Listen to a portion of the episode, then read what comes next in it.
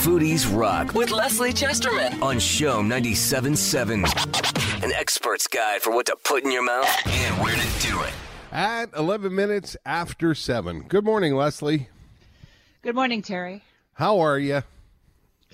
Once again, it is the highlight of my week. Speaking to you, Mr. DiMonte, with these various foodie conundrums that we face. Listen, First of all, I- a call out to all the restaurants who have another three more weeks of Yeah. uh, shutdown. That is Yeah. really bad news for them, and yet completely understandable. But Yeah. woof, yeah. I um I'm still reeling from all the nice things you said about me on Instagram. Thank you very much. Aw, well, you know, it's funny because I, I was was I was thinking, how many years have we spoken to each other? Yeah. It's been years, but Yeah. it's gone by in a flash. yeah, you know, in the blink of an eye. Just- I agree. Yeah. Yeah, no, really, to everybody out there who doesn't know, Terry's like the nicest guy ever, oh, right? I'm looking for faults. I'm looking for faults. Well, sometimes he gets a little upset about the city. You know, Yeah. sometimes you want to say, whoa, whoa, whoa, whoa, yeah, yeah, whoa, there, yeah, Terry, but, right? But that's because I love my But hometown. I Oh, love yeah, my no, hometown. yes, I'm yes, passionate yes. about what what's good and what's bad, aren't you? And yes, we I'm- old school Montrealers. Yes, we're yeah. passionate, yes. Um, it's you know she, she Montreal. She you know you love her so much, uh, but she can test your patience, right? Oh, tell me about it. Yes, no, it's funny because I was driving on the corner of um, uh, Décarie and Jean Talon the other day. I stuck, of course, in traffic, Mm-hmm. and uh, and it was. I looked over and I said, "Wow, do you remember the Daily Jance?" You know, I was with a friend of mine. Do you remember the Daily Jance? They're like, "Oh my God," you know, where you could have, you know. All you can eat salad bar and dinner theater for fourteen ninety nine, right? Yeah, yeah, yeah. And like uh, that's the thing when you're in old school Montreal, Yeah. you you have all these ghosted memories. For Yeah. me, it's all restaurants basically, but uh, or you know Belmont Park. That is okay. You say Belmont Park, and th- then the person looks at you and says, "Wow, you're old." Belmont Park, for people who didn't know, I think was up on Gouin. I went once, and Yeah. uh, the the roller coasters are so rusty. They were seriously scary because you're like, "Will I ever get off this thing alive?" You know. So I used to the stand kids under go the on about La Ronde. yeah. I used to stand under the Mighty Mouse and watch that back wheel come off the track. and That's the think, one. That's the one. Exactly. You're like, Or why- "Ah," I think- last yeah. time you see your parents. Yeah, I think it. I think it was called Wild Mouse, not Mighty, something like that. Anyway, Belmont Park the was cheese, am- mouse and yeah, cheese or something. was an trap. amusement park up near Cartierville. So that was a thousand years ago. Yes, now listen, you you wanted to, you want to uh, do our test part two. We had some fun with this last Okay, week. well, yeah. Well, last week I was talking about in my book. I have this whole section at the beginning of people of telling people to do things like don't put onions in the fridge, don't put Right. tomatoes in the fridge, and all these people are like, "Oh my God, she's saying not to put tomatoes in the fridge," and I'm like, "Didn't everybody know that already?" Right? I'm always amazed in the food world things that people didn't know, which is fine, which just means there's more opportunity for people like us to get the word out Okay. about not putting garlic in the fridge. But All but right. this week, so it's part two, and where we left off last week on our foodie quiz was me telling Terry to throw out the jam if it's moldy on top. Yes. Because the Yeah. mold doesn't just stay on the top, but the mold goes all the way to the bottom. So Mm-hmm. if your jam is moldy, unless you like that kind of thing, um, ditch the jam, you know, but keep the jar. Keep the jar and put it in the recycling bin. You see, we have a message here on show. there you go. Um, so that's where we left off, which was with the jam. So now we're at number six. Okay, now question number six. Because and if you didn't know, the last ones are all on the show Facebook page. Because if you need some culinary education, that's where you go. So Gotcha.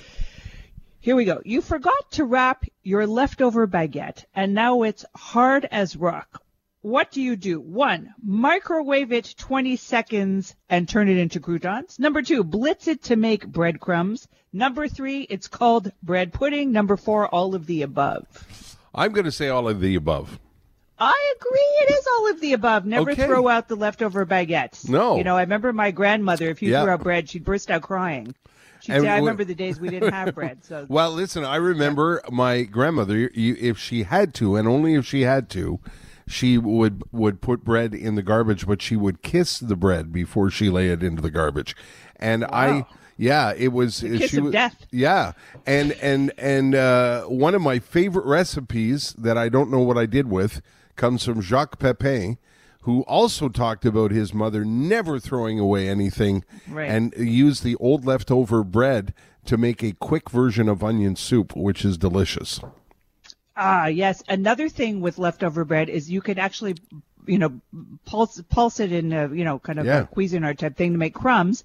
Then this is what Italians do is they saute them with a little butter or olive oil and then you make these kind of clumpy, crunchy, buttery crumbs and you mm. sprinkle that all over your pasta. Yeah. Yeah. Or on the top of mac and cheese. Uh, they're just so, uh, there are people who have written entire books on what to do with leftover bread.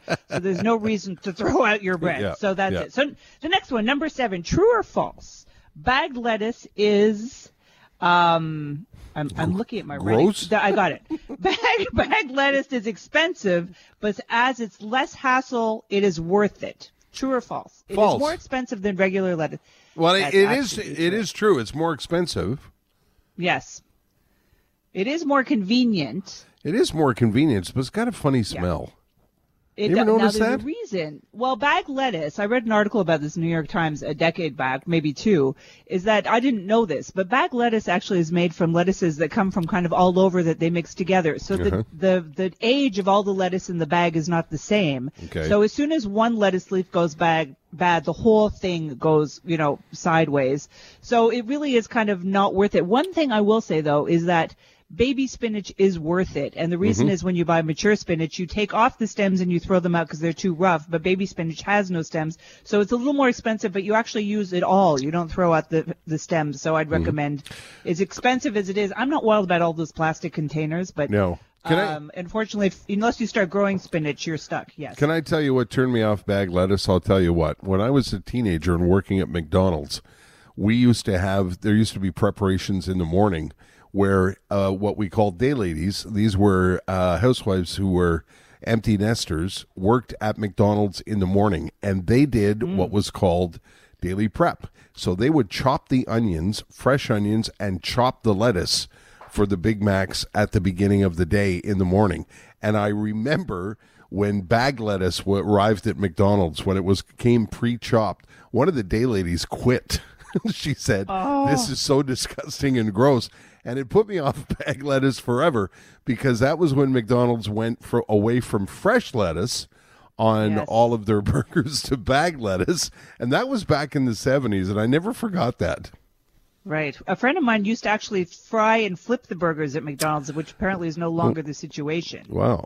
okay. I don't. I, I like back in the old days. you Yes. know? Yeah, yeah, we're we're going I- back. It's a great movie with Michael Keaton. I think it's called something like yeah, The Founder or yeah, something. Yeah, it's it's about it's What's it about called? Yeah. uh, I don't remember the name of the movie, but it's uh it's about the uh, the founder of McDonald's, uh the Yeah. uh, the guy uh, Ray Kroc. Ray Kroc. That is Yeah. a great movie. It is. If anybody, a- we're going a little bit of a sidebar here. Yeah, but we I, sure are. I feel we have to tell people who are into McDonald's and how it started and Yes. how Ray Kroc ripped off the original McDonald's family. That's Yes. a really good one to see. Yes. If you're feeling angry, that's a movie to watch. Um, okay, number eight. If you want to determine whether an egg is fresh, drop it in a glass of water, and if it is fresh, it will sink. Um, Chemistry is- teachers out there, yeah, I'm I'm gonna say biology teachers. I'm gonna say false. It it will sink. Now, if a, Okay. if an egg is old, it will rise, and that's because the shell is porous, and that means air got in there, Oh, okay. so it will rise to the top. So, and another way to see if your that so if your egg is fresh, it will sink to the bottom of the glass. Another way to figure out if your egg is fresh is when you crack it, the white should be in two stages. There should be kind of the regular liq- liquidy white, but then a more firm white around the yolk. If it doesn't do that.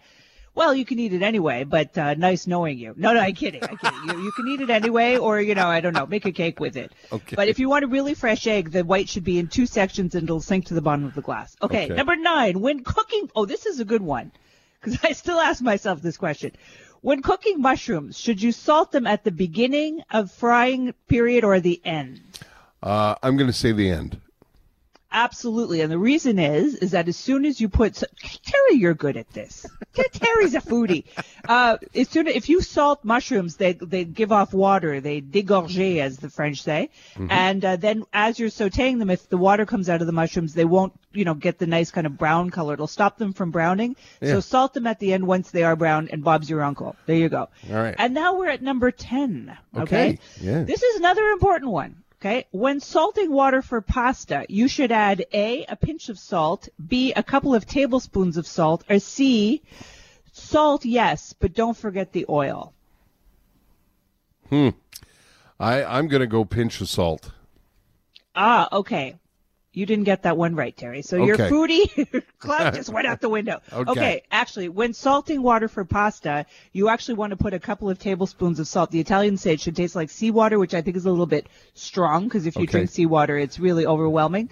A couple of, not a, almost a handful. I mean, if it's a big pot, almost Uh-huh. Yeah. a handful, because you want to, you the salt will season the pasta, and you can Mm-hmm. also use the pasta water afterwards to add into your pasta sauce to make it a little more, you know, liquidy, so that when you add the pasta to it, it all turns. And don't just put your sauce on top of the pasta. It's very important to cook the pasta in the sauce, add a little bit of pasta water to season it to make it a little bit more luscious.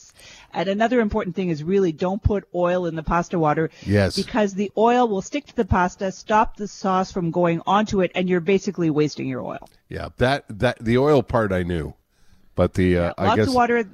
Yeah, you, the oil part you knew. There's a big debate these days going on about do you really need so much water? But things like spaghetti, it's very important to to you know really stir the pasta in the water so it doesn't Right. stick together. That oil won't help you with that. So right, and we're getting into a go. good time of year for pasta too. The fall.